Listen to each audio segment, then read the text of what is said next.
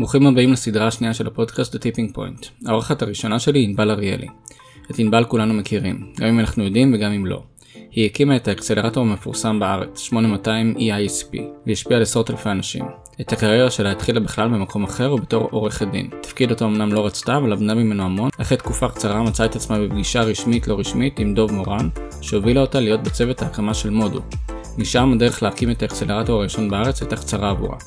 דיברנו על החשיבות של ההון האנושי, האסטרטגיה וחלוקת האחוזים בהקמת צוות, על החשיבות להבין את עולם הבעיה לפני שמוצאים פתרון, והגישה הנכונה לבוא למשקיעים.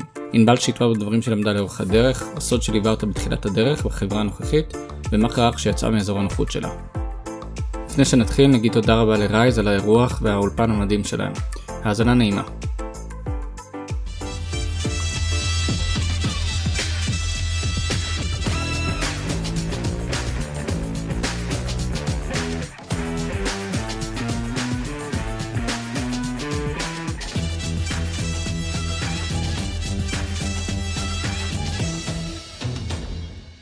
ענבל. היי גלעד, מה נשמע? טוב, מה קורה? בסדר גמור. דגתי אותך ככה באמצע היום, אחרי טיסה בארצות הברית. נכון. שרדת? רגילה כבר, כן. אלו הם חיינו. כן, לגמרי. Uh, טוב, שמח שאת, uh, שאת פה. שמחה להיות פה. את uh, מתחילה ככה את הסדרה השנייה של uh, The Tipping Point. אז, uh, אז מזל טוב. מזל טוב. כן. כל. הכבוד. אה, זהו, אני ממש אשמח אה, ככה גם אה, שנדבר קצת על עצמך וגם הכנת לנו אחלה טיפים אה, ליזמים שבינינו. אה, אז בואי, בואי קצת אה, נכיר אותך למי שעדיין לא מכיר. מעולה. אה, אז מאיפה אני אתחיל? אני אתחיל בזה שאני אספר שאני אה, עוד מעט בת 43, אני גרה בתל אביב, אני אימא לשלושה בנים. אה, חגיגות בבית. כן, יש הרבה, הרבה, הרבה כיף, הרבה אקטיביטי בבית. אמ, ובעצם כל הקריירה שלי 20 ומשהו שנה כבר אה, בתעשייה, בהייטק. תכף נדבר על, המסלול, אבל בכל מיני תפקידים, אה, אבל ממש חיה ונושמת את התעשייה הזאת כבר אה, הרבה מאוד שנים. אה, הסיבה שהתחלתי דווקא ב- ב- ככה לספר קצת על הגיל שלי ועל אפילו המצב המשפחתי, זה כי גם כשאני פוגשת אנשים ו...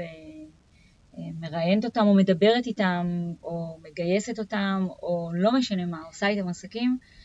אה, בסוף מאחורי כל בן אדם, מאחורי כל פוזיציה עומד בן אדם. אה, ובעיניי אחד הדברים היותר חשובים זה להתרחק קצת מהכותרות שאנחנו נוטים אה, לשים לעצמנו והקטלוגים ו- ולחשוב רגע קצת יותר בגדול על מי שאנחנו, מאיפה אנחנו באים, לאן אנחנו הולכים. והסיפור תמיד הוא יותר רחב מאיזשהו טייטל מאוד מצמצם שאו שמים לעצמנו או שאנחנו אה, מכניסים את עצמנו לתוכו. דווקא שמעתי על זה איזשהו פעם, אני כבר לא זוכר מי אמר, נראה לי שזה היה מנכ"ל, מנכ"ל של ורג'ן, אה, שהוא אמר שכשהוא נפגש עם אנשים והם לא מכירים, הם לא מציגים את עצמם אה, במשפט הראשון כאנשי אה, משפחה או מאיפה הם באו או דברים כאלה, אז הוא מבין שהשיחה איתם היא קצת אה, אה, אינטרסנטית ולא אמיתית. כן, כי אתה, אתה אף פעם לא רק אה, סמנכ"ל שיווק, אתה אף פעם לא רק יזם, אתה אף פעם לא רק מנכ"ל, אה, אתה בכל מקרה by definition הרבה יותר מזה. והצורך מצד אחד של הסביבה, אה, הרבה פעמים ברעיונות, אומרים לי איזה טייטל לשים למטה, מה לכתוב, הם צריכים שלוש מילים. וזה מאוד מאוד מצמצם, אה, וזה מיד הופך את השיחה להרבה יותר מצומצמת. וכולנו מביאים הרבה יותר uh, מזה, בטח בעידן של היום שאנשים עושים הרבה מאוד דברים גם בו זמנית. כן. אז uh, צריך בעיניי להיזהר גם לצמצם את עצמנו. המשפחה זה כמובן דבר אחד בתוך סל של דברים, ויש עוד הרבה מאוד דברים שביחד מרכיבים את, את, את מי שאתה. Uh, טוב, מעניין. Uh, זה ככה טיפ uh, בלי, ש... בלי, שיצא... בלי ששמנו לב. בואי גם נדבר קצת על, על הרקע שלך, גם ב-8200, ועשית שם עבודה מדהימה, אני בטוח שזה uh, אחד מבני היסוד היום של, של, אפשר להגיד, של קהילת הסטארט-אפים בארץ. אין נראה לי יזם שלא, שלא שמע, חשב להגיש, עבר שם. כן, אז uh, לפני שהקמתי את האקסלרטור, uh, זה היה ב-2010, uh, קדמו לזה עשר שנים של עשייה משפטית. בעצם את הקריירה שלי התחלתי כעורך דין. השתחררתי מהצבא אחרי קרוב לחמש שנים של שירות צבאי, ולמדתי משפטים וכלכלה, והתחלתי בעצם, העבודה הראשונה שלי הייתה כעורכת דין במשרד עורכי דין, אחד, אחד הטובים בארץ ללא ספק, בתחום, בתחום ההייטק שהיה אז בפריחה מאוד מאוד גדולה. היו הרבה הנפקות, היו המון עסקאות, השקעות, תקופה באמת מרתקת, אבל אני בתוך תוכי ידעתי ש... בוא נאמר, להיות שותפה במשרד עורכי דין אף פעם לא היה חלום שלי. או איזושהי שאיפה ככה שרציתי לעשות. לא רצית איזה אריאלי ושוט בסוף? לא רציתי איזה משהו, משהו, משהו, משהו, משהו אריאלי ושוט, לא. אבל לא ידעתי מה אני כן רוצה דרך אגב. אבל ידעתי שאת זה אני לא רוצה, ויחד עם זאת, אני חייבת להגיד שהארבע שנים הראשונות האלה של העבודה במשרד היו בית ספר מעולה לעסקים דווקא, כי כעורך דין צעיר אתה... יוצא לך לעבוד על תיקים גדולים. שוב, אם אתה בעולמות, בעולמות ההייטק ובמשרד שאני הייתי בו, ועם השותפים שאני עבדתי בהם, איתם כעורכת דין צעירה, אה, עבדתי על תיקים מאוד גדולים. אה, ושתי החברות אה, הכי משמעותיות שיצא לי לעבוד על עסקאות שלהן, הן דווקא לא חברות מתחום ההייטק, אבל הן לימדו אותי המון אה, על עסקים. אחת מהן זו כתר פלסטיק, אה, שאז אה, הייתה עדיין בבעלות אה, אה, משפחת סגול, והייתה כבר אימפריה מאוד מאוד גדולה בעולם, שכל הזמן הלכה והתרחבה, אה, והיו כבר אז לכתר הרבה מאוד חברות בנות. וזה היה פשוט אה, מרתק אה, להיות עורכת דין אה, שותפה למהלכים עסקיים מאוד משמעותיים שנעשו בחברה הזאת. אמ, ברמת דירקטוריון, וקצת כמו להיות כמו זבוב על הקיר כן. אה, בעסקאות מדהימות. והחברה השנייה שהיה לי באמת את, את הזכות אה, ללמוד ממנה המון, אמ, זו חברה, זו קבוצת חברות אמ, של משפחת ורטהיימר, של איסקר וטכנולוגיות להבים. איסקר אחר כך נמכרה אחרי כמה שנים טובות אה, לוורן באפט. אמ, וגם גם החברות האלה, שהן חברות בכלל בתחום האביוניקה, אז כתר בתחום הפלסטיקה, מוצרי פלסטיק שאנחנו מכירים, אמ, איסקר, טכנולוגיות להבים, חברות בתחום האביוניקה, אמ, תעשייה מאוד מאוד מתוחכמת אה, ללהווה מטוסים, אבל הדרך שבה אה, העסקים מנוהלים בשתי החברות האלה אה, היו בית ספר פשוט מטורף. זה רק חיזק אצלי את הרצון לעבור לצד של העסקים, ולא להישאר בצד שתומך כעורכת דין. היה לי פה עורך דין, אה, פרק תשע, אה, נמרוד ברומן, אה, והוא סיפר על זה שמן הסתם סטארט-אפים נוטים להיפגש עם המון יזמים שעשו דבר או שניים ואת יודעת, הקימו איזה שניים שלושה סטארט-אפים. הוא אומר שעורכי דין הם כמו חובשים לסטארט-אפים, mm. כי הם ראו מאות סטארט-אפים, ראו כן, את כל הדברים האלה. אה, ודווקא לפעמים כשאתה בא להתייעץ עם מישהו, אולי שווה לך להתייעץ עם עורך דין שמתמחה בתחום, כי הוא, הוא ראה לפעמים הרבה, עשרות קייסים לעומת יזם שראה שלושה ארבעה. זה גישה מאוד מעניינת, זה מאוד נכון, אנחנו כיזמים, אנחנו בדרך, אם אנחנו מצליחים, אז אנחנו בדרך כלל נעשה מיזם אחד, שניים, שלושה גג, כי זה המחזור חיים הוא של בערך עשר שנים פלוס, אה, אז, אז אנחנו לא נספיק הרבה יותר מזה.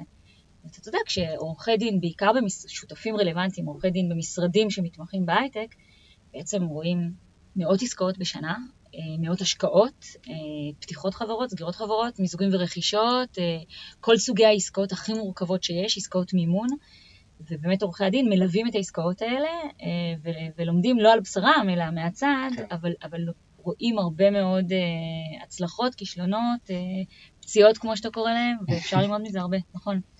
ועם החשיבה הזאת, בעצם אה, אחרי כמה שנים, אה, החלטתי שאני רוצה לעבור לצד העסקי, אה, ובעצם הפכתי להיות יועצת משפטית. והחברה הראשונה שהייתי בה יועצת משפטית, הייתה חברה נסדקאית, גם בתחום התעופה. וואלה. נשלים פערים אחר כך. נכון, נשלים פערים בדיוק. אז בתחום התעופה, שהוא תחום שלא לא הכרתי אותו מספיק טוב, אבל הבאתי את הכישורים ויכולות אה, אה, מתוך העולם המשפטי, שהיו מאוד רלוונטיות לאיפה שהחברה עמדה אז מבחינת אה, אבני דרך. אה, בצמיחה שלה אה, ובעולם הרגולציה שהיה סביב אה, חברות אה, שנסחרו אה, בנסדק אז.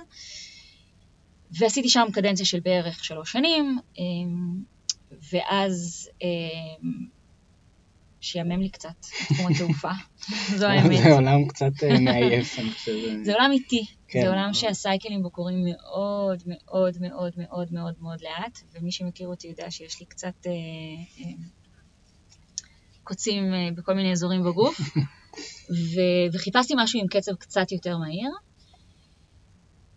והיה לי את ה... שוב, לא יודעת אם זה מזל, אבל את ההזדמנות החד פעמית אה, לפגוש את דוב מורן, אחרי שהוא בעצם אה, סיים את עסקת M-Systems, מכר את M-Systems לסנדיסק, ובדיוק התחיל לחשוב על הדבר הבא, אה, והוא פגש אנשים. ואיכשהו אה, מישהו חיבר בינינו, והתגלגלתי לפגישה עם, אה, עם דובי, ב, אני זוכרת את זה באיזה, בכפר סבא, במשרדים בעתיר ידע, בשעת ערב ככה, אה, אחר הצהריים מאוחרים, שעת ערב מוקדמת, ואני הייתי בטוחה שאני באה למין כזה ראיון פורמלי, ו... ובכלל לא, הייתה בינינו שיחה, הייתה בינינו פגישה ש... שפשוט שיחה שהתפתחה. אה, ולא היה לה ממש אה, אמצע, התחלה, אמצע וסוף ברורים, אלא זו פשוט הייתה פגישה. עכשיו תדמיין, אני יועצת משפטית צעירה יחסית, די בתחילת הקריירה שלי, דוב מורן כבר אחרי עסקת M-Systems, אז ללא ספק אחד היזמים הכי מצליחים בארץ והכי מדוברים. אנחנו יושבים ומדברים. והייתה שם איזושהי דינמיקה מאוד מאוד uh, מעניינת של, של, של, של שיחה עסקית um, שנוצרה, שהובילה לזה שבעצם uh, דובי הציע לי להצטרף לצוות ההקמה של מודו. וואו. כן? ו... ואני כמובן לא היססתי לרגע. תפקיד אחר? כאילו... אז שאלה מצוינת, אמ, כי בשלב הזה החברה שהוקמה לא, עוד לא הייתה צריכה יועץ משפטי או יועצת משפטית, הייתה, זה, זה היה סטארט-אפון, עוד לא הייתה חברה אפילו. מצד שני אלה הכישורים שהבאתי איתי. אמ, אבל דובי זיהה אה, משהו שאני חושבת שיש לו כישרון גדול לעשות אצל אנשים והוא נכס, הוא, הוא יודע לזהות פוטנציאל, הוא יודע להסתכל מעבר, אפרופו מה שדיברנו בתחילת השיחה שלנו על קטלוג של אנשים, הוא, הוא, הוא בן אדם שלא מסתכל על, על קטגוריות, אלא חושב יותר רחב. וכשהוא פגש אותי בעצם, מבחינתו, זה הניתוח שלי, צריך לשאול אותו, אבל בסוף זה מה שקרה, הוא ראה משהו יותר רחב מיועצת משפטית, אמ, ובשנה הראשונה של החברה הייתי בעצם אחראית על כל הפייננס, על אף שלא הייתה לי הכשרה אה, מתאימה. או לא היה לי ניסיון קודם רלוונטי, על כל ה-HR, אה, ועל הליגל. אה, ועם זה בעצם יצאנו להקמת אה, מודו, כמובן עם, עם VP R&D ו-CTO ואנשי product, זה היה צוות ההקמה הראשון. החברה גדלה בקצב מטורף, מודו גייסה בשנה הראשונה של ה-120 מיליון דולר, סיפור מעניין לכשעצמו, שאפשר לדבר עליו הרבה, אבל כל החברה גדלה וכל. האלמנטים השונים בחברה גדלו, אה, ובקיץ הראשון, כבר שמונה, תשעה חודשים אחרי הקמת החברה, התחלנו בעצם לפצל דיסציפלינות. Mm-hmm. ובשלב הזה בעצם אני אה, הפכתי להיות היועצת המשפטית של החברה, בעוד שהפייננס גויס CFO שהוביל את החברה לצמיחה שלה לקראת העתיד, ו-VPHR, כבר היינו בקיץ חברה של 80 אנשים, oh. שגדלה אחר כך להיות חברה של יותר מ-200 איש. אז היה ממש צריך לפצל את הכל. אה, וגם המחלקה המשפטית כבר מנתה בשלב הזה ארבעה אנשים. זאת אומרת, אה, כי כן, עניין רוח... זו הייתה חברה גדולה שהייתה בה הרבה מאוד פעילות משפטית, גם של עסקאות, אה, הסכמי ייצור עם פוקסקון ושיתופי פעולה, והסכמים כבר עם לקוחות ראשונים, ופורטפוליו של פטנטים. באסטרטגיה של החברה היה לייצר פורטפוליו של פטנטים, אז הרבה עבודה משפטית סביב זה, וסימני מסחר, וקניין רוחני, והסכמי עובדים, והסכמי אופציות, וחמש חברות בנות שהקמנו בעולם. זה הרבה מאוד עבודה משפטית, כל הדברים האלה מתורגמים להרבה מאוד עבודה משפטית, וזה היה מרתק. זה היה פרק מדהים, מרתק ובלתי רגיל. כמה זמן היה הפרק הזה? מודו אה, הוקמה בינואר 2007 אה, ונסגרה אה, בשלהי 2010. אז... אה, כמעט ארבע שנים. כן, קצת פחות מארבע שנים. זה היה הפרק של מודו. ובעצם החיבור שלי לעולם היזמות מצד אחר היה בדיוק, ש... בדיוק בסוף התקופה הזאת. כשמודו נסגרה, ואני כבר הייתי גם אחרי MBA שעשיתי, ואחרי עבודה צמודה עם דוב, ואני לגמרי זוקפת את זה לאישיות שלו ולעבודה לצידו, אני חושבת שפשוט נדבקתי, כמו רבים אחרים, בווירוס הזה. קשה לעבוד אה, לצד בן אדם כל כך כריזמטי ומרשים אה, כמו דובי, ולא להידבק ברצון אה, לעשות ולייצר ולהוביל. זה מה שקרה דרך אגב להרבה מאוד מבוגרי מודו. ממודו יצאו למעלה מ-30 סטארט-אפים. וואו. אוקיי? על אף... כמו, את מכירה את PayPal mob? מסתבר שכמעט כל מה שאנחנו משתמשים בו היום זה של יוצאי PayPal, YouTube, עשרות אה, דברים. אנשים שיצאו בעצם מתוך כן, הצוות, יצ... כן. כן.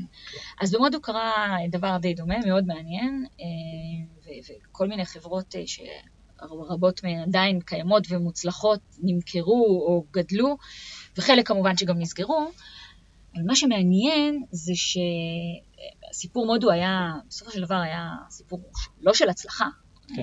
בלשון המעטה, כן? הוא היה מאוד חדשני בתקופה ההיא, כי... כן, הקונספט היה מאוד מאוד חדשני, ולא משנה כרגע למה, אבל בסופו של דבר זה לא סיפור הצלחה. כן. Okay? אוקיי? ועדיין, מתוך הסיפור הזה שלא היה סיפור הצלחה, אה, יצאו 30 ומשהו סטארט-אפים. של אנשים שלא רק שלא חיפשו אחר כך את התפקיד הבטוח והנוח באחת מהחברות הגדולות, אלא הקימו בעצמם סטארט-אפים. מדביק גם אחרים בחידה. בדיוק, בדיוק, בדיוק, ממש ככה. וזה, וזה משהו שאותי תפס וריתק, וכמי שהייתה שם מההתחלה וראתה את האנשים האלה, מאיפה הם הגיעו למודו, את הדרך שהם עשו במודו, ואת מה שהם עשו מיד אחרי, ריתק אותי הפנומן הזה. והתחלתי להסתכל על מה שקורה בעולם. קודם כל החלטתי שאני לא רוצה להיות יותר עורכת דין. ובסוף 2010 תם ונשלם פרק אה, העשייה המשפטית אה, הישירה שלי. אמ, אבל מה כן בעצם? אמרתי, אני אקח קצת זמן uh, לחשוב, אני אקח קצת זמן ללמוד עולמות נוספים ולנסות לראות איפה אני מתחברת אליהם. והסתכלתי על מה שקורה בארצות הברית אז, ב-2010, uh, ו-Y Combinator היה כבר ממש סיפור הצלחה גדול מאוד. עכשיו, ישראל, uh, ההייטק בארץ של 2010 uh, הוא הייטק כבר, uh, תעשייה כבר בשלה, מאוד מצליחה, עם הרבה מאוד סטארט-אפים, הרבה מאוד משקיעים, ממש כבר תעשייה בשלה לגמרי. ובאופן מפתיע, לא היו בארץ um, vehicles, לא היו מסגרות תומכות ביזמות בתחילת הדרך. אנחנו יזמים באופי, זה חלק מה-DNA שלנו, וכל היזמות היא bottom top, ולא לא נוצרו פה מסגרות שתמכו ביזמות בשלבים האלה. היום זה, כשאת אומרת את זה, זה אפילו נשמע קצת אה, טריוויאלי. נכון, כאילו, היום זה נשמע לנו מאוד טריוויאלי. הקמת סטארט-אפ, לך לאקסלרטור. בדיוק, כאילו... בדיוק. אבל אז לא היו כאלה. היו חממות מדען, אמ, שאז כבר גם המוניטין שלהן, אז היה שונה מאוד מהמוניטין שלהם היום, היום הוא הרבה יותר חיובי דרך אגב, אז היה להם מוניטין פחות טוב. מי שלא בגדול, מי שלכאורה, כן? מי שלא הצליח לגייס אצל הקרנות, היה נכון. הולך לחממת מדען. זה לא בהכרח היה הדבר, זאת אומרת, זה לא תיאור. הם גם שינו את המודל מאז, נכון, נכון. המודל השתנה, והיום החממות הן במקום אחר, ממוצבות במקום אחר לגמרי. כן. אבל אז זה היה המצב. היה לי פרק עם הסמנכ"ל של רשות החדשנות, והוא שיטח את כל האופציות שלהם, שהם נותנים להם ליזמים, וזה נכון, מטורף. אני כאילו, מסכימה. במיוחד שאתה חושב על זה שזה המדינה, אשכרה נכון. נותנת לך את זה, זה הזוי. נכון, נכון, אני מסכימה. אבל אז זה, זה היה כן. שונה, ו, וביני לבין עצמי אמרתי, רגע, וואו, כאילו, זה מסגרת, Y קומבינטר כדוגמה, כמסגרת, זה מסגרת שמאוד מתאימה לארץ. אנשים בארץ מאוד אוהבים לשתף בידע, אנשים בארץ מאוד אוהבים לעבוד אחד עם השני, זה משהו שהוא טבעי לנו. יש פה הרבה, הרבה יזמות, רק צריך רגע קצת לסדר את, את הדבר הזה, לתת לו צורה אחרת, כן. והנה לנו מסגרת שמאוד מתאימה. מה ההבדל הגדול? ש-Y קומבינטר אה, ממיין אלפי סטארט-אפים בשנה, מקבל מכל. מתוכם מכל העולם, בעיקר מארצות הברית אז אבל מכל העולם, מקבל מתוכם מאות בשנה, מצליחים מתוכם כמה בודדים, אבל ברמה הכלכלית, ב economics של הדבר הזה, אמ, זה economics of scale. זאת אומרת, מספיק שיוצא לך Dropbox אחד ו-Airbnb אחד בשנה, ועוד חברות כאלה, כדי בעצם לכסות את כל האופרציה הזו. בארץ אין את ה scale הזה. אמ, אנחנו מדברים על סדר גודל של אלף פלוס חברות חדשות שקמות כל שנה, שזה לכשעצמו מספר מדהים בהתחשב בגודל שלנו, אבל זה בטח לא אה, מספיק בשביל להצדיק אקסלרטור שהוא for profit. אמ, אני גם האמת, בנקודה הזאת ממש לא חשבתי על להקים אקסלרטור for profit, אלא עניינה אותי המסגרת, עניין אותי האתגר האינטלקטואלי שבהקמת מסגרת ובניית מסגרת שכזו. אמ, וחברתי למה שהוא היה עבורי בית טבעי, אמ, והוא עמותת בוגרי 8200, כי מי שעומד בראשה היה המפקד שלי בצבא, אז סימפל as that, ונפגשנו לאיזושהי, לאיזשהו קפה כזה של התעדכנות, וסיפרתי לו שבגדול זה הכיוון שאני הולכת אליו, והוא אמר לי, אה, איזה טעמים. אנחנו בעמותה מחפשים לעשות משהו שנוגע לעולם תוכן של יזמות, כי זה מאוד אינהרנטי ל-DNA הזה של 8200. אנחנו מחפשים פרויקטור. Mm-hmm. אנחנו יודעים לעבוד ביחד, עבדנו ביחד בעבר, בזמן השירות בצבא, אז טיימינג מושלם. וככה בעצם נולד, אה, נולדה תוכנית היזמות של עמותת בוגרי 8200, אה, עם כותרת, כותרת של 8200 יזמות הייטק. זהו. מה יוצקים לתוך זה, איך זה נראה, איך בונים את זה, עוד לא היו לנו תשובות ובעצם יצאנו לדרך. שלושה חודשים אה, מהפגישה הזאת כבר התחילו המיונים למחזור הראשון של האקסלרטור. זאת אומרת, זה היה תוכנית כאילו אה, נפרדת לגמרי מ-8200 כן, ב, כן, ב... לגמרי, היא לא קשורה לצבא, זאת אומרת, ליחידה. עמותת הבוגרים פועלת בנפרד, ויותר מזה אני אגיד, אה, כהחלטה בסיסית, עקרונית, ראשונית, שקיבלנו עם היציאה לדרך עם התוכנית הזאת, זה שהיא לא תהיה מיועדת רק לבוגרי 8200, אלא להפך, אנחנו באים ואומרים, אנחנו במובן מסוים אה, זכינו. זכינו שבחרו אותנו, סיבות כאלה או אחרות, בגיל 17 וחצי, בכיתה י"ב, לשרת ביחידה, על כל המשתמע מזה. זכיני שנחשפנו לעבודה בסביבה טכנולוגית מאתגרת בצורה בלתי רגילה, זכינו ש... ליישם את הדברים. זכינו ליישם את הדברים האלה, זכינו לעבוד בצוותים שהם יצירתיים בצורה בלתי רגילה ומפתחים את הכישורים האלה, המאוד רלוונטיים אחר כך ליזמות. אנחנו, זה, בדי, זה הופך להיות חלק מה-DNA שלנו. אנחנו רוצים את ה-DNA הזה להנגיש לעוד אנשים. זכינו גם ברשת בוגרים שהיא נמצאת בהייטק כמעט בכל מקום, וקל לנו להגיע אחד לשני, אבל אנחנו לא רוצים לשמור אותה כאיזושהי רשת סגורה, אלא להפך, אנחנו רוצ... היינו רוצים לפתוח אותה ליותר אנשים. כן. ולכן אחת ההחלטות, החלטה, אם לא החשובה ביותר שקיבלנו, ואחת הראשונות הייתה, התוכנית לא מיועדת רק לבוגרי 8200, אלא היא משתמשת בעצם בפילוסופיה, במתודולוגיה, ב-DNA, ברשת הבוגרים, בידע, בניסיון של בוגרי 8200, אבל היא, היא מנגישה אותם ליזמים ישראלים באשר הם. מדהים. אמ, דרך אגב, fast forward שמונה שנים קדימה, לעמותה היום כבר יש עוד כמה תוכניות, שגם בתוכניות אחרות, בעולם החברתי, אה, אה, בעולם של שוויון מגדרי, או, וגם במקומות האלה התוכניות לא, לא סגורות לבוגרי 8200, אלא להפך, פתוחות כתפיסת עולם לכל מי שרלוונטי לתוכניות האלה, בין אם הוא שירת ב-8200 ובין אם לא. אמ, אז הקמתי את האקסלרטור, ובעצם עבורי זו הייתה היזמות הראשונה שלי. כי היה צריך לגייס ספונסרים, והיה צריך לבנות אסטרטגיה, והיה צריך גם לנהל את הדבר הזה ברמה האופרטיבית, אמ, ובקבועי זמן מאוד קצרים, כמו שסיפרתי. ידעו לאכול את זה אז הספונסרים? כאילו... אני חושבת שהספונסרים, אה, אתה יודע, יצאנו לדרך בשנה הראשונה כבר נדמה לי עם שישה ספונסרים, אמ, כשכל אחד מהם מתחבר אולי מזווית קצת אחרת. אם להיות כנים, וזה בסדר גמור, הם, אני חושבת שמה שמשותף להם זה שהם רצו את הקרבה למותג הזה, 8200, ולאיכות שהוא מביא איתו, והם מאוד סמכו עלינו. הם אה, מאוד, הם, אז את המודל של האקסלרטור כמודל, הם לא ידעו לאכול, כי אף אחד בארץ עוד לא הכיר אותו, לא היו אקסלרטור, זה היה האקסלרטור הראשון. כן. והם גם, והם גם אה, עבדנו אה, מאוד צמוד אז אה, עם, עם הספונסרים ועם הבורד על לאפיין את הדבר הזה ביחד, אבל, אבל לגמרי בהובלה שלנו, והם מאוד מאוד סמכו עלינו. והם נתנו לנו קארט בלונש אה, לעשות מה שנראה לנו נכון, שבדיעבד, כמו שאתה אומר, ברטרוספקט של שמונה שנים אחורנית, אה, היה, היה מוצלח. כן. אה, וטוב שהם לא הפריעו, כי, כי זה עבד טוב. הפריעו, אני מתכוונת, ביותר מדי אה, הנחיות או מדיניות. זה יפה אבל שהצלחתם למכור איזשהו מוצר שהוא היה וגי לגמרי. ו... נכון, נכון, כי השאלה זה, אתה יודע, מה אתה מוכר? כן, אתה שם איקס כסף. מה אתה מקבל? כן. נכון, נכון. בשלב ראשון הם שמו כסף והם לא ידעו באמת מה הם יקבלו, הם יכלו לדמיין, הם יכלו לשער. הם ידעו שזה ראשוני, הם ידעו שזה ניסיוני, ולא היו כאלה להסתמך עליהם. כן. לא היה משהו להשוות את זה אה, לדברים אחרים בארץ. אה, כן, נכון, אתה צודק, אני מסכימה איתך. לא תמיד אתה, זאת אומרת, צריך להיות מסוגל גם למכור... אה, חלומות. למכור חלומות, ואז השאלה מה הצד השני קונה, יכול להיות שהוא קונה חלום, יכול להיות שבראש שלו הוא לא קונה חלום, הוא קונה משהו ספציפי, הוא, יש לו איזושהי... יש בעצם פה מערך ציפיות שצריך לדעת לנהל אותו כל הזמן. אבל זה נכון גם, דרך אגב, גם כמובן לסטארט-אפים, וכשאתה מנהל משקיעים ואתה מנהל את הבורד שלך, או כשאתה מנהל אנשים שעובדים עבורך ואיתך, אתה כל הזמן צריך להיות, וכשאתה מנהל לקוחות, כל הזמן צריך להיות מיינדד מאוד לניהול ציפיות. Okay?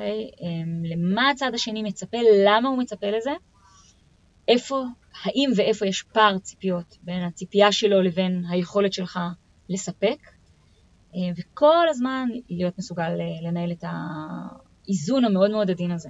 זהו, בעצם אה, אני, אני אומרת זהו כי בשלב הזה מבחינתי נפתח בעצם הפרק השני של הקריירה שלי, והוא הפרק היזמי שלי באופן אישי, שלא לעבוד עם יזמים לצידם, אלא להפוך בעצמי ליזמת, וזה מה שקרה בעצם.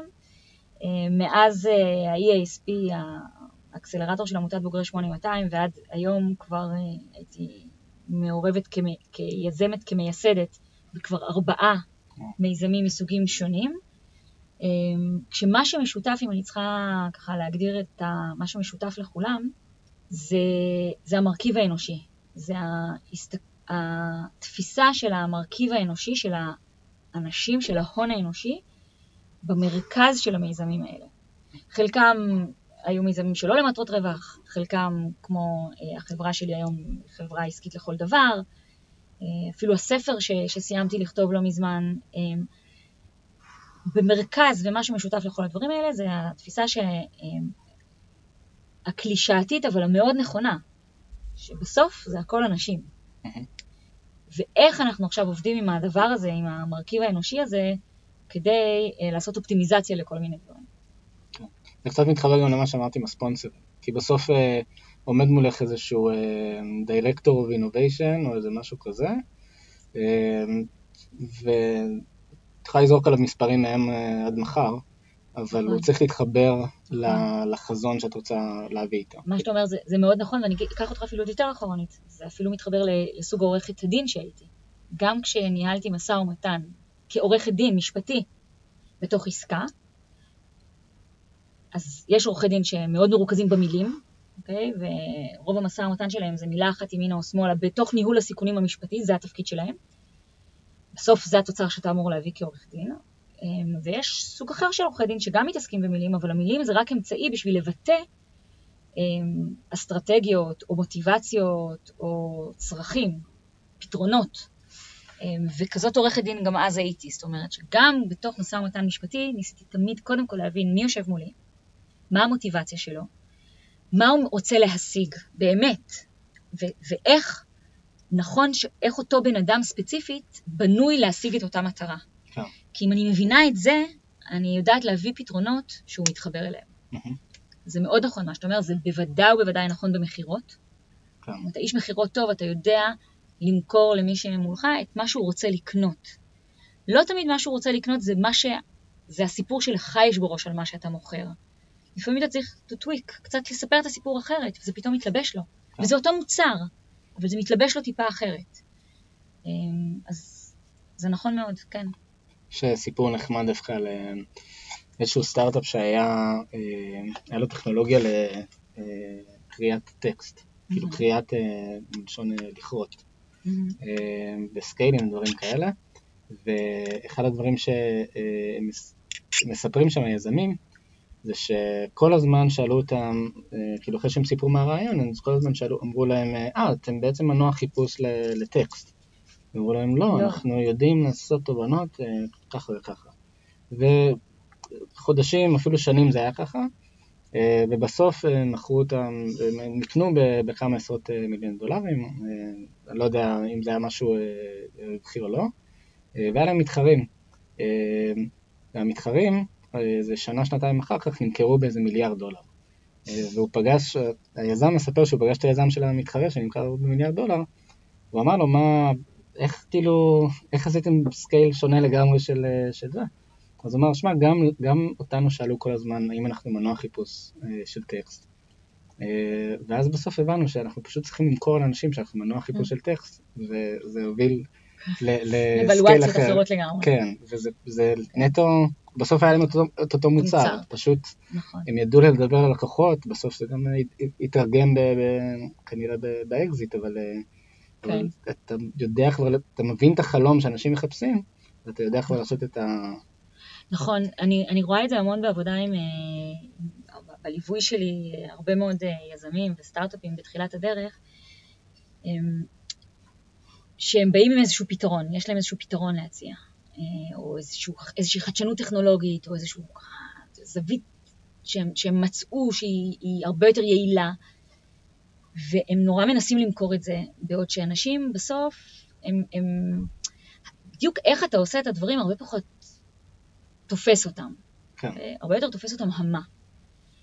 וכשאנחנו כל כך מאוהבים בטכנולוגיה שלנו ובפתרון שלנו, אנחנו מתרחקים מה, מה אנחנו עושים, ואנחנו נורא נתפסים לאיך אנחנו עושים את זה, וזה מרגש אותנו וזה מלהיב אותנו, אה, אבל, אבל זה יותר רחוק ממה שבדרך כלל הצד השני אה, צריך לשמוע. כן. זה, זה מאוד נכון. טוב, אז, אז באמת התחלתי לדבר על ההון האנושי. כן. אה, וזה באמת הטיפ הראשון שלך שסיכמנו כן, אז... לעצמנו, אבל...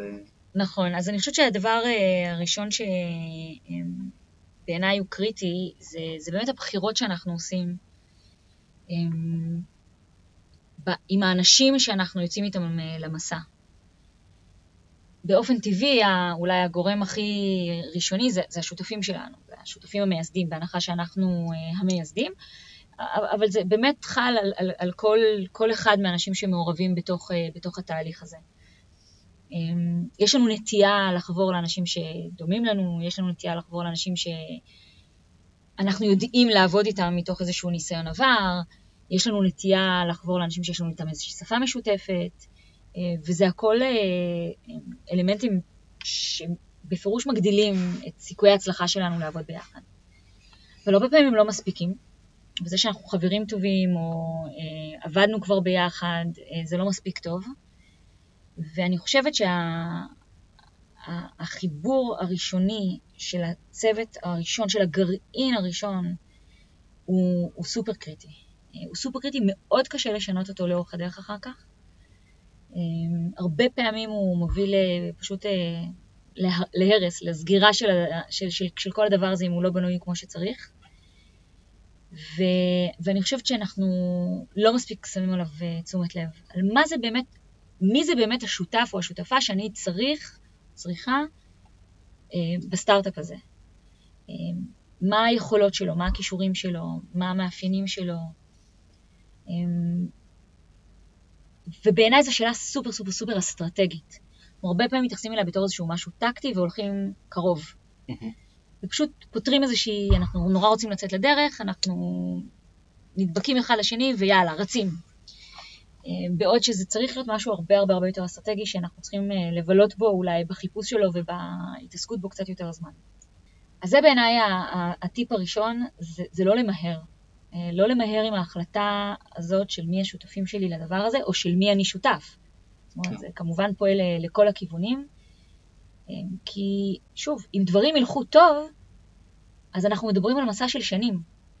אם דברים לא ילכו טוב, אז נכון, זה מסע קצר של שנה-שנתיים, אבל צריך לחשוב על אם זה כן יצליח, הרי כולנו רוצים להצליח. כן. ואם דברים יתפתחו כמו שצריך, זה מסע ארוך. יצא לך אה, אפילו דווקא עם העבודה עם דוב מורן. כי את אומרת שזה היה אה, תהליך, אם הבנתי נכון, יחסית קצר, לא? של שתיים שלוש שיחות או משהו בסגנון הזה של, mm-hmm. של לחבור לבן אדם. Uh, מעבר לזה שהוא בן אדם מדהים וגם הוא היה בדיוק uh, באותה תקופה באיזושהי אה, עלייה מטאורית כזאת ובאמת השיא. אה, אבל מעבר לחיבור אנושי צריך אה, מן הסתם לחבור לצוות שאתה משלים אותו ולא עושה איזשהו overlapping. יש אבל איזה שהם דברים ש, שיצא לך לשים לב אליהם בנושא של חיבור צוות של דברים שלפעמים נראים קצת obvious או דברים שהם נראים, אני מניח שהכל מן הסתם מאוד אינדיבידואלי, אבל אני חושבת שזה מאוד תלוי בשלב החיים שבו החברה נמצאת. אמ, אחד הדברים שאני מסתכלת עליהם, שאני אמ, מגייסת, מחפשת שותפים מכל מיני סוגים, בין אם זה שוב עובדים, בין אם זה שותפים, בין אם זה שותפים עסקיים, זאת אומרת, זה, זה להסתכל מה הפוטנציאל של זה קדימה. לא רק מה הצורך שלי היום, נכון לעכשיו, אלא לאן, אה, מערכת היחסים הזאת, הדינמיקה הזאת, יכולה להתפתח. Okay? אוקיי? אז, אז בואו ניקח דוגמה, אה, אנחנו מחפשים היום אה, בסטארט-אפ שלנו, אנחנו מגייסים לאיזושהי משרה, okay? אוקיי? משרה טכנולוגית מסוימת, שהיום יש לנו צורך מאוד מאוד ספציפי, אנחנו יודעים בדיוק מה אנחנו צריכים. אבל במקום להסתכל רק על הצורך שלי היום ו- ולהגיד, אוקיי, יש לי צורך מיידי, יש לי תקציב לדבר הזה, אני מגייסת, אה, אני יודעת בדיוק מה אני צריכה, הנה מועמדים סופר רלוונטיים, מתאימים בול, אוקיי? נכנסים ממש בול לתוך המשבצת הזאת. אני, אני חושבת כן שלוש-ארבע שנים קדימה מעכשיו, ואני אומרת, אוקיי, אבל אותו, מתוך המועמדים הפוטנציאליים האלה, שמתאימים למה שאני צריכה עכשיו, עם איזה מהם אני רואה מספיק גמישות שלי ושלהם, לאופק יותר רחב, לאופק יותר רחוק, אוקיי? לאיזושהי התפתחות. גם כי הביזנס בעוד חצי שנה, שנה, שנה וחצי, שנתיים, הוא לא ייראה כמו שאני מדמיינת אותו, הוא ייראה טיפה אחרת. אז מה שיש לי בראש עכשיו על איך שזה הולך להיראות, מאה אחוז לא יהיה מדויק בעוד שנה. כן. Okay. אוקיי? אז זה פעם אחת. פעם שנייה, גם ההבנה שלי את האנשים האלה שמולי, שאני לא מכירה אותם עוד מספיק טוב, נכון? אמ, אני צריכה קצת לנבא את הפוטנציאל שלהם. וזה איזשהו, זה איזושהי יכולת, זה איזושהי אה, אומנות שאתה יכול לפתח לעצמך. אני חושבת שדוב מורן, אה, אם מסתכלים היסטורית על האנשים שעבדו איתו לאורך, לאורך השנים, כבר מהקמה של M-Systems, ולאורך השנים, אפשר לזהות שיש לו יכולת מאוד מאוד אה, טובה לזהות פוטנציאל באנשים. אה, והוא לא נבהל מחוסר ניסיון, הוא, הוא מזהה פוטנציאל, וקצת כמו פלסטלינה, הוא לוקח לפעמים אנשים בשלב קצת מוקדם לכאורה, והם מתעצבים לידו, הם מתעצבים לצידו. עכשיו, זה לא אומר שהם הופכים להיות, כמובן, אה, בדיוק מה שהוא חשב שהם יהפכו להיות, אבל קורה שם, קורית שם איזושהי התפתחות מאוד משמעותית, וזה מדהים. כן. אז אני, כשאני, כשאני מחפשת אנשים, בין אם זה דרך אגב יזמים לאקסלרטור, במיונים שאני עושה, ובין אם זה כשעסקתי בהשקעות, ב screening להשקעה, ממש ביצוע ב due diligence להשקעות, ובוודאי ובוודאי אה, במיזמים שלי שאני מגייסת אנשים, אה, שותפים עסקיים מכל מיני סוגים, אני חושבת כל הזמן על מה שיש עכשיו ומה שאני צריכה עכשיו, אבל במקביל ולא פחות חשוב, על הפוטנציאל, על לאן זה יכול ללכת ולאן זה יכול להתקדם. מעניין. מן הסתם זה הכל מאוד אינדיבידואלי, אבל זה נראה לי שתי נקודות שככה צריך לבחון אותן מעבר לחיבור הטוב. כאילו, נכון, נכון, ה... נכון. זה קצת, כמו שאמרתי, זה קצת יותר אסטרטגי. כן. חיבור הטוב, אתה יכול לבדוק את זה, ואתה, ויוצאים קצת, עושים איזה, ככה, עובדים טיפה ביחד לפני שמקבעים אה, כן. מסמרות של אה, פורמליסטיקה. לא, ו... גם חיבור טוב הוא לא בהכרח אינדיקציה, כמו שאמרת, לאסטרטגיה, נכון. ש... החברה אמורה לעבור. נכון, נכון, נכון, לכישורים שחסרים, להשלמה בין. השותפים. נפגשתי עם אה, יזם לפני כמה שבועות שסגר סטארט-אפ, והוא אמר לי, הבעיה שלי הייתה, מה שהרג כביכול את הסטארט-אפ היה שהוא אה, נתן ל-CTO מספר אחוזים מאוד גבוה, אה, ואז בדיעבד, כשניסו לגייס עוד אנשים, הוא גילה שהיה לו מאוד קשה לנהל את הצוות של הפיתוח. וזה הרג אותם, היה כמובן עוד דברים, אבל, אבל היה, כבר לא יכלו לגייס עוד CTO, ו, ופתאום אתה מגלה ש, שאנשים, היה חיבור מעולה, אבל, אבל אסטרטגית, זה, נכון, נכון, זה לא היה שם. נכון. אז יש פה, מהסיפור שאתה מספר, עולות כל מיני שאלות, אה, חלקן יותר אה, רכות וחלקן יותר קשיחות. אה, איך אתה, איך אתה בונה cap table, נכון? איך אתה בונה בתחילת הדרך איזשהו איזון נכון בין השותפים. אמ, הרבה פעמים אני פוגשת אה, יזמים שנמצאים בתחילת הדרך, שנגיד הם אלה שהגו במרכאות את הרעיון, אה, ועובדים עליו איזה חודשיים שלושה, ועכשיו הם מחפשים מישהו שיצטרף אליהם כשותף, והם באים ואומרים לי, אבל כן, ואז אני שואלת אותם, אז איך אתם, איך אתם הולכים להתחלק ב equity? אז אומרים לי, תראי, בגלל שאני חשבתי על הרעיון ואני עובד על זה כבר חודשיים, אז 70-30. זו חשיבה מאוד מאוד טקטית, כי זו, חש... זו חשיבה נכונה לרגע זה, אבל שוב, אם הם, קודם כל, מבנית היא, היא יוצרת בעיות, ובהסתכלות ארוכת טווח, היא לא יוצרת את, ה, את מפת המוטיבציות הנכונות, אה, כי, כי בעוד שנתיים מהיום, החודשיים האלה, שהגית את הרעיון ובאת והשקעת קצת יותר זמן, הם נמחקים, הם הופכים להיות כמעט כלום לעומת כן. הדרך שעושים אחר כך. אז, אז יש פה שאלות שהן גם יותר מהותיות בקשר לחיבור הבין-אישי, ליכולות, לכישורים, וגם כמובן התרגום של זה למערכת, לדיזיין של מערכת שהיא מבנית, שעובדת נכון בכלכלה שלה. כן. דווקא גם קצת מתקשר לי למה שעשיתם במודו, אה, כי זה היה מאוד אה, חם בזמנו, אה, אבל זה, כמו שהגדרת את זה, זה בעצם עולם הבעיה. בואי קצת תרחיבי לנו על זה. כן, אז אתה פוגש יזם סטנדרטי או צוות עם סטארט-אפ, ואתה בא ושואל אותם בתחילת הדרך מה הם עושים, והם ישר באים אליך עם פתרון. ויש להם פתרון מדהים, ויש בו טכנולוגיה עמוקה, ויש בו חדשנות, והם פותרים משהו. ואז כשאתה מתחיל לשאול אותם שאלות על הבעיה שמאחורי הפתרון הזה, או הבעיה שאותה הפתרון אמור לפתור, אז פתאום אתה מגלה שהם אומרים לך לפעמים תשובות כמו, אה, הפתרון הזה אפשר להכיל אותו על הרבה מאוד בעיות. יכול להיות. או אה, אנחנו עוד לא יודעים בדיוק איך לגשת אה, לבעיה, אה, אבל אנחנו יודעים שזה יעבוד.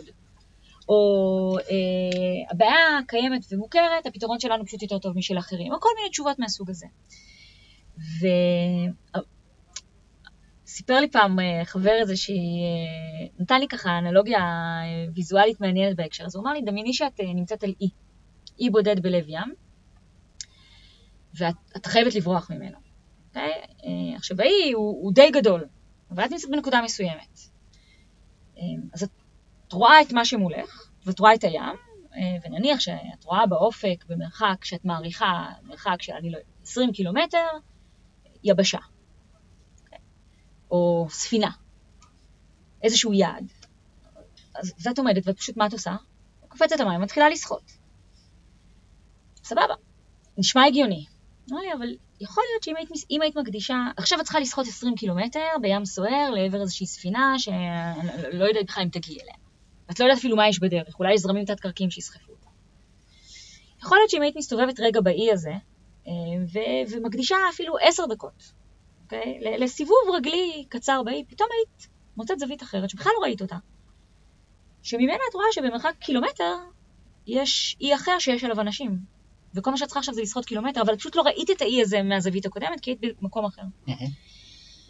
ובמובן מסוים, אה, אני חושבת שזה מה שהרבה מאוד יזמים נוטים לעשות. הם נוטים לזהות איזושהי בעיה כללית, ו- ולקפוץ מאוד מהר לפתרון שלה. אמ, אנחנו, זה, זה בעיניי מאוד uh, מוטבע בתרבות שלנו כישראלים, אנחנו תכלסים, אנחנו מאוד פרקטיים, אנחנו אלופים בלמצוא פתרונות, ואנחנו באמת טובים בזה, טובים הרבה יותר מהרבה אחרים. אנחנו פחות טובים בלזהות את הבעיות, ולהיות מסוגלים רגע לחיות את הבעיה. כי אם נקדיש קצת יותר זמן לחיות את הבעיות, וזה לא קל, זה מקום מבאס להיות בו. עוד לא לקפוץ לפתרון. פתרון נותן לי תחושה של התקדמות, פתרון נותן לי תחושה של עשייה. להיות בעולם של בעיה, אני, אני כאילו לא מגיע לשום מקום. כן.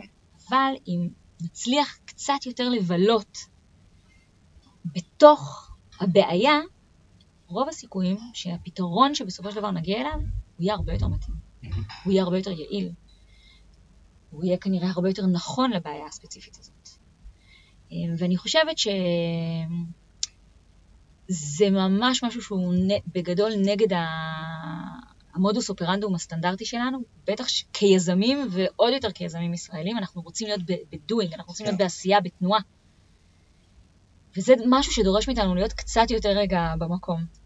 אה, יש מחקר מעניין של, הסטארט-אפ ג'ינום ריפורט, שאני מאוד ממליצה עליו כקריאה, ואני יכולה אחר כך לשלוח לך את הלינק אם תרצה לשלוח את זה. זה מחקר שבא וניסה לפצח, trying to crack the code of innovation. אחד הדברים המעניינים שהם עשו, זה הם בעצם חילקו את שלבי חיי החברה לא בצורה הסטנדרטית שאנחנו רגילים לחשוב עליה, שזה בדרך כלל גודל, גודל של כמות עובדים, גודל של הכנסות, גיוסים בגודל, ולואציה, אוקיי? ככה אנחנו רגילים לחשוב על החברה, עד כמה היא מתקדמת, mm-hmm. אלא הם אה, בעצם אה, ניתחו את שלבי חיי החברה מהמקום היותר, אה, מהזווית היותר של הלקוחות והמוצרית. כשהשלב הראשון זה ה-exploration.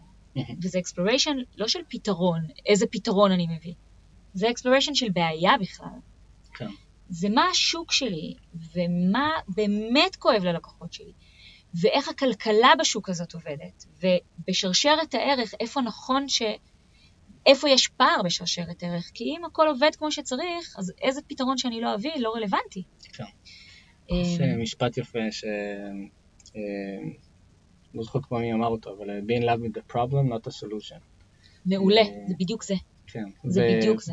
ואני אה, מנהל מוצר בעבודה שלי, אה, והתחלתי להכניס לספק שלנו, בתור הסעיף הראשון, את ה-problem. תמיד יש, תמיד מתחילים. מהגול וה-KPI ומה עושים ודברים כאלה. מעולה. ושמתי לעצמנו, דווקא כאילו בפורמט שלנו, להתחיל מהבעיה, כי לפעמים אתה, כמו שאמרת, אתה רץ כל כך מהר לפתרון, כי ראית את זה באיזשהו מקום אחר ואתה כבר שוכח מה אתה מנסה לפתור. בדיוק. ואם שנייה אתה רושם לעצמך את זה, פתאום אתה מבין שא' כל אתה יכול להשקיע הרבה פחות בפתרון, אה, ואתה יכול לעשות, אה, להגיע הרבה מאוד, הרבה, הרבה יותר מהר לפתרון ששונה לך על הפרטו אפילו. האופטימלי יותר, כן. נכון. ולהתחיל ללמוד מזה מן הסתם, דברים כאלה. בוודאי. אבל, אה, אבל באמת הדילוג הזה, ההתאהבות בפתרון ודברים כאלה, אתה, אתה הרבה פעמים מאבד את הפוקוס שלך. נכון. נכון. נכון, אז זהו, אז אנחנו צריכים לעבור מלדבר בשפה של פתרונות לשפה של בעיות. כן. ואם, ואם נדע לאפיין נכון את הבעיה, אז, אז יש לנו את היכולת לפתור אותה, ולפתור אותה כנראה יותר טוב מאשר אם לא היינו יכולים לאפיין אותה נכון. לומד ממך הרבה. ונראה לי שהטיפ הבא זה קצת על, ה, על האנשים בצד השני. כן, אז, אה, אז אני אגיד כזה דבר, הסיבה שבחרתי אה, באמת אה, רגע קצת לפתוח כמה משפטים על הנושא של משקיעים, זה לא כי אני חושבת שזה הדבר הכי חשוב, אלא כי אני יודעת עד כמה זה מעסיק יזמים ובעיקר יזמים בתחילת הדרך. והרבה פעמים, שוב, כשאני פוגשת אותם בשלבים ראשונים, הם קודם כל עסוקים במי המשקיעים ואיך הם יגיעו למשקיעים וישר קובעים פגישות עם משקיעים ורצים רצים רצים. הניסיון שלי גם, גם כמשקיעה וגם באקסלרטור וגם בתהליכי השקעות שליוויתי כעורכת דין וגם בגיוסים שאני עשיתי מסוגים שונים אה, במיזמים שהקמתי, כולל אה, בחברה האחרונה שלי, לימדו אותי אחרת. והם לימדו אותי שגם פה צריך רגע לנשום. אמ, ובעוד אנחנו כיזמים יוצאים בדרך כלל למסע הזה של הגיוס כסף, אה, מתוך תפיסה של חוסר שוויוניות. אנחנו אה, מניחים, זאת אומרת, אנחנו מניחים שכל משקיע שירצה להיפגש איתנו הוא מעולה, אני אפגש איתו כי יש שם פוטנציאל, אה, ואנחנו ניגשים לפגישות האלה עם המשקיעים בצורה מאוד מאוד חד-כיוונית של אנחנו הולכים to pitch them, ואנחנו הולכים להסביר להם, ואנחנו הולכים לספר להם, והם הולכים להקשיב ולהנהן כן, כן או לא, לא עם הראש. במציאות, uh, המצב הוא, הוא, בסופו של דבר הוא ממש לא כזה, הוא הרבה יותר דואלי, הוא הרבה יותר דו-סטרי. Um, ודרך אגב, גם רואים את זה, רואים את ההבדל בתפיסות עולם uh, גם אצל המשקיעים, לא רק אצל יזמים. אז קודם כל, יזמים uh, מנוסים כבר לא עושים את התהליך הזה בצורה הזאת. זאת אומרת, הם באים עם הרבה יותר עומק לתהליך גיוס הכסף, והם בעצמם הרבה יותר סלקטיביים בתוכו. מה שבמובן מסוים, שוב, מגדיל את סיכויי ההצלחה שלהם. כן. כי הם עושים הרבה יותר שיעורי בית על איזה משקיעים נכונים להם, ואיזה משקיעים רלוונטיים עבורם. מבחינת פורטפוליו, מבחינת צבע השקעה. מבחינת פורטפוליו, מבחינת צבע השקעה, מבחינת שלב חיי הקרן, מבחינת הרבה, השותף הרלוונטי בקרן מבחינת הרבה מאוד דברים. Okay? אוקיי? איזה סוג משקיעים בכלל? תכף אספר ככה, אני יכולה להגיד לך שבחברה הנוכחית שלנו, אמ, אני והשותפה שלי החלטנו כהחלטה אה, מושכלת, לא ללכת לגיוס במודל הסטנדרטי, אלא לגייס הון משותפים אסטרטגיים, שהם ממלאים את תפקיד המשקיע, אבל הם מביאים לנו ערך מוסף הרבה הרבה יותר משמעותי, ואלה אנשים שביום יום שלהם הם לא משקיעים פיננסיים, אבל בגלל הסינרגיה בין החברה שלנו לפעילות שלהם, הם השקיעו כסף בחברה. כן. אנחנו מבחינתנו הרווחנו מזה הרבה יותר מרק את הכסף. כי יש לנו שותף עסקי אסטרטגי מאוד מאוד רלוונטי, שבמקרה שלנו מתפקד כ, כצינור מכירות. כן. אמ, קידם אותנו, לדעתי, שזה... ארבע שנים קדימה, כן. מאשר אם היינו צריכים לגייס את הכסף ולפתח את, ה, את הצינור הזה, את המנוע הזה בעצמנו. כן. וזו הייתה החלטה מושכלת. אמ, במיזם קודם שהיה לי עסקי, אמ, גייסתי כסף ממשקיע, מגוף השקעות אמריקאי גדול, מ-Founders Fund, לא כי הם פעילים בארץ, אין להם פעילות בארץ, אין להם נוכחות בארץ, אני לא הכרתי שם אנשים, הם לא בנטוורק שלי ולא היה לי גם איך להגיע אליהם. אבל סימנתי אותם כמטרה, כי תחום העיסוק של המיזם היה מאוד מאוד רלוונטי לפילוסופיית ההשקעות שלהם. כן. והיה לי ברור שיש שם חיבור נכון. והם משקיעים מעולים, והם, ידעתי שהם יוכלו לעזור לי לקדם אה, את הביזנס בצורה מאוד מאוד משמעותית, אבל הייתה פה איזושהי סינרגיה מאוד מאוד נכונה, ואז השאלה הייתה כמובן איך אני מגיעה אליהם ואיך אני יוצרת את ההזדמנות הזאת, אבל הייתה לי מטרה מאוד מדויקת. זה לא היה אופורטוניסטי, מרשת הקשרים שלי, למי אני יכולה להגיע, אני מתחילה לסדר פגישות, אלא זו הייתה מטרה מאוד מאוד מדויקת, קצת דומה למה שדיברנו מקודם, על עולם הבעיה מול עולם הפתרון. סימנתי את המטרה הזאת, ועכשיו, איך אני מגיעה אליה. אבל אם אני אגיע אליה, כמו שבאמת קרה, סיכויי הרלוונטיות הם הרבה הרבה יותר גדולים. ופה אני חושבת שיזמים חייבים, חייבים, חייבים לעשות לעצמם סוויץ' בראש. לא בזמן הפגישה, עוד לפני הפגישה. אני פוגשת הרבה מאוד יזמים, שאני שואלת אותם, אה, אוקיי, הגעתם לפגישה עם משקיע. איזה שיעורי בית עשיתם לפני זה? למה המשקיע הזה? אלה הם, הם לא יודעים להגיד לי, כי זה קרן טובה. מה זה אומר זה קרן טובה? את מי אתם פוגשים? באיזה חברות המשקיע הזה או המשקיעה הזאת השקיעו כבר? מה הפוזיציה שלהם הספציפית בקרן? מה אורך חיי הקרן? כמה כסף עוד נשאר בקרן? כמה, בכמה חברות כבר השקיעו? באיזה חברות מקבילות הקרן, או בעולם התוכן שלכם הקרן הזאת מושקעת? ולמה? האם? אולי לא, אולי כן. אלה שאלות שהמשקיעים שואלים את עצמם לגבי החברות, אבל היזמים לא עוצרים לרגע לשאול את עצמם לגבי המשקיעים. עכשיו, ברגע שגייסת כסף, ברגע שנוצר חיבור, אין, זה חתונה, זה, זה קשה מאוד אחר כך אה, להיפרד ממשקיע. זה, זה כן. כמעט ולא עובד אם גילית שזה לא המשקיע הנכון עבורך. גם זה... היום אה, הכל חשוף, אה, בקטע גם טוב, זאת אומרת, נכון. הקרן מציגה את הפורטפוליו שלה, מציגה את, את גודל הקרן שהיא גייסה, איזה, איזה שלב הם נכון, בקרנות. נכון, זה רק דורש קצת יותר מאמץ, ושוב, חשיבה קצת יותר אסטרטגית.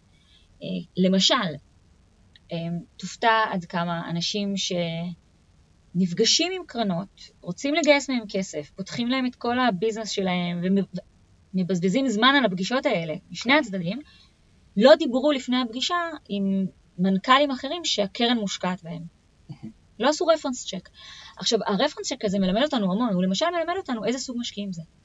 אולי אלה משקיעים סופר דומיננטיים, ואתה לא רוצה כאלה משקיעים, ואולי ההפך, אולי אלה משקיעים שבכלל לא מתערבים. נותנים לך את הכסף, וזהו. ואתה דווקא רוצה מנטור, אתה רוצה מישהו שילווה אותך מאוד מצמוד, אתה מחפש משקיע שייתן יותר מהכסף. אלה דברים שיחסית, אם אתה minded לזה, כמו שאתה אומר, אפשר לברר, בטח בתעשייה בארץ, אבל שהרבה מאוד יזמים פשוט אה, לא, לא עוצרים שנייה לחשוב עליהם ולא בודקים אותם. ומה שאני מנסה אמ, להדריך יזמים בתחילת הדרך שאני, שאני ככה פוגשת, זה לא לחכות לפגישה עצמה, בוודאי שבפגישה עצמה גם להיות minded, ולשאול שאלות, ולעשות due diligence, כמו שאתם מצפים שהמשקיעים יעשו עליכם due diligence, תעשו גם עליהם, באותה מידה של רצינות ועומק, תעשו גם אתם עליהם due diligence. כן. אה, יצא לי לשמוע לא מעט מקרים, פחות על חתונות לא טובות, זאת אומרת שמשקיע השקיע בסטארט-אפ שבסוף היה צריך אותו, יותר על, על בהיבט של שריפת זמן, של שריפת... זה לאו דווקא שריפת קשרים, אבל זה רושם לא טוב שאתה, שאתה משאיר. אה, וזה מן הסתם אחר כך זה פוגע לך בנטוורקינג, זה מן הסתם שורף לך המון זמן. ש, ש... זמן זה, זה רכיב קריטי בהקשר הזה. כן, ו- ואתה אתה פשוט אה, מגיע לאיזשהו מצב ש... אה, שפשוט אתה, אתה עושה המון צעדים לא בכיוון הנכון, נכון, ובמיוחד ב-life expectancy של, של סטארט-אפ זה, זה קריטי. נכון, לגמרי. אז, אז לגמרי מסכים איתך לגבי הדבר הזה, עדיין לא יצא לי להתקל ב... בחבל תל אבל שמעתי לא מעט סיפורים. היה לך איזושהי המלצה קטנה שרצית לדבר עליה? ש... אז uh, רציתי, uh, היו לי כל מיני מחשבות על המלצה, זה, זה, קצת כמו הטייטל, קשה לי כאילו, לא, לא, באסה לי לתת רק אחת. אה, כן, אז אני אגיד שני דברים, אני אגיד משהו אחד במישור העסקי, ואני אגיד משהו אחד במישור דווקא יותר אישי. במישור העסקי אני חושבת ש... הדבר הכי משמעותי שאני למדתי על בשרי בחברה הנוכחית שלנו, ש, שצומחת לנו בקצב אה, ממש מסחרר הרבה הרבה יותר גדול ממה שהערכנו שהיא תצמח. מה, תני על שם, משהו. אז החברה, שם החברה זה סינתסיס, אה, ובעצם מה שאנחנו עושים זה אה, הערכות פסיכולוגיות ותוכניות פיתוח למנהלים. בשילוב של מתודולוגיות שפיתחנו פה בארץ, אבל עם, עם Natural Language Processing ו-Machine Learning. אנחנו עובדים רק עם לקוחות בארצות הברית, אנחנו בכלל לא, לא עובדים עם לקוחות בארץ, אמ, ו, וחשבנו שהעסק הזה יתפתח קצת יותר לאט ממה שהוא מתפתח. הסיבה שהוא מתפתח יותר מהר זה לא בגלל הפתרון, אלא זה בגלל שבעצם הקמנו את החברה עם לקוח ראשון, משלם, ומבחינת מכירות, ופה בעצם הטיפ שלי, אנחנו את כל הלמידה שלנו עושים תוך כדי מכירות. זאת אומרת, אנחנו לא עצרנו לרגע ולהגיד, אוקיי, נפתח, נהיה מוכנים, נתחיל למכור, אלא ממש מהיום הראשון אנחנו בעצם מכרנו בהתחלה משהו שעוד לא היה לנו באמת, אבל כמו שדיברנו מקודם, מכרנו משהו ששמענו והקשבנו ושמענו את המוזיקה של הלקוחות כשהתחלנו להיות בעולם הבעיה, התחלנו ללמוד איזשהו עולם בעיה, פער שקיים בשוק האמריקאי בעולם, באזור הזה של הערכות מנהלים בכירים, ככל שהבנו יותר את הבעיה, הבנו איפה הפער נמצא, ובצורה של ניסוי וטעייה, הצענו פתרונות. עכשיו, עוד לא היו לנו פתרונות, עוד לא עשינו להם דיזיין, עוד לא הגדרנו אותם ממש, mm-hmm. אבל בשיחה. ותוך כדי אפיינו את הפתרונות כשהבנו מהלקוחות בדיוק איפה הבעיות אצלם. אה, וככה ממש, בעצם המשקיעים האסטרטגיים שלנו היו הלקוחות הראשונים שלנו, הם קנו מאיתנו מוצר שעוד לא באמת היה מוצר. אוקיי? אבל הם לא ידעו את זה. ותפרנו ביד, וישבנו מאחור, מאחורי המסך. אמרתם ו... שזה NLP ובעצם האזנתם מהכל. לא, אמרנו להם שיש מאחורי זה NLP, אמ, כשבאמת השיטה שלנו היא מבוססת טקסטואלית, אבל בסאמפלים ראשונים עוד אין NLP, כן. אוקיי? אמ, אז הם יודעים שאנחנו עושים ולידציה של NLP. ונכון להיום מאחורי זה יש עדיין אנשים שעושים את זה. אבל בנינו את כל הביזנס תוך כדי צמיחה מול לקוחות, לפי קצב צמיחת הלקוחות שלנו, הביזנס שלנו בעצם גדל, כן. אוקיי? ולא הפוך. אמ, ואנחנו לא בעצם, עכשיו, זה נכון עד לנקודה מסוימת, עכשיו אנחנו כבר בנקודה שאנחנו מבינים שאם אנחנו רוצים לעשות את קפיצת המדרגה המשמעותית הבאה, ל scale מאוד משמעותי, כן עכשיו צריך לעשות קפיצת, מדרג, קפיצת מדרגה גם כן. ב scale, ביכולות ה scale שלנו הפנימיות, כי אחרת פשוט לא נוכל להגיע לזה.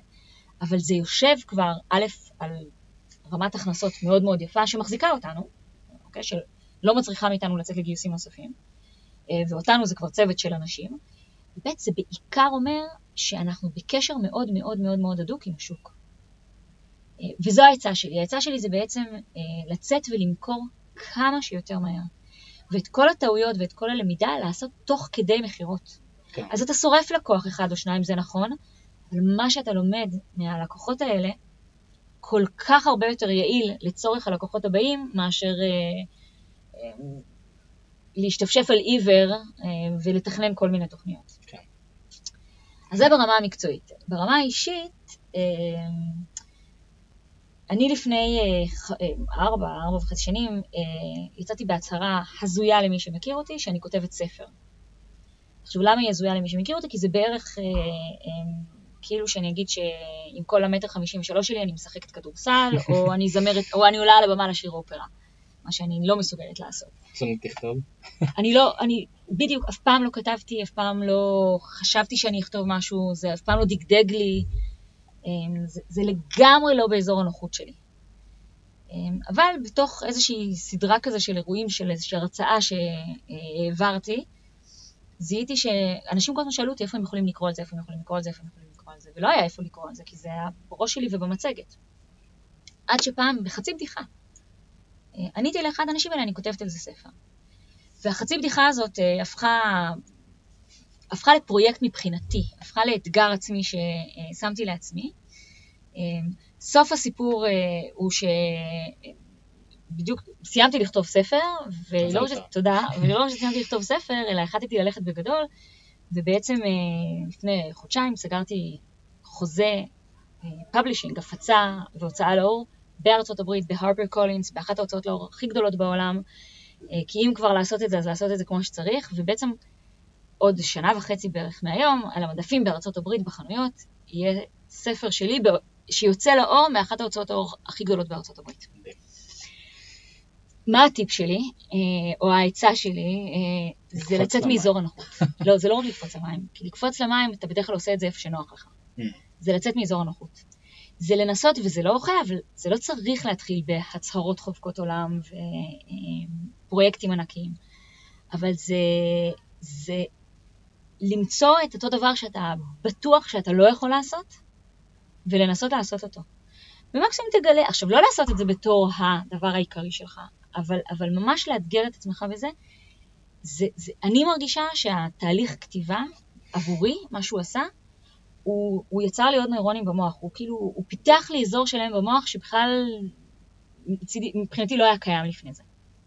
אה, קצת כמו ילד שלומד שפה חדשה, שלומד משהו חדש, למדתי המון דברים חדשים פתאום. על עצמי, על יכול... שכללתי יכולות, שרירים, שכאילו היו רדומים, או שלא היו קיימים בכלל.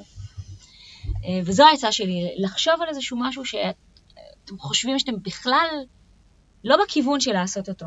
ולא משנה אם זה, שוב, בעשייה המקצועית או בחיים הפרטיים, ופשוט אה, לאתגר את עצמכם לתוכו, וזה יוצר אה, כל כך הרבה למידה וכל כך הרבה עניין, וזה מפתח אותנו, זה מפתח אותנו כבני אדם. כן. המלצה לחיים. כן. אה, טוב, אז תודה רבה, היה ממש כן, מעניין. גם לי. כן, שיהיה הצלחה. תודה, תודה. תודה רבה שהאזנתם. מוזמנים לשתף עם חברים ולעקוב אחר הפודקאסט בפייסבוק ובאפליקציית הפודקאסטים שלכם. נתראה בפרק הבא.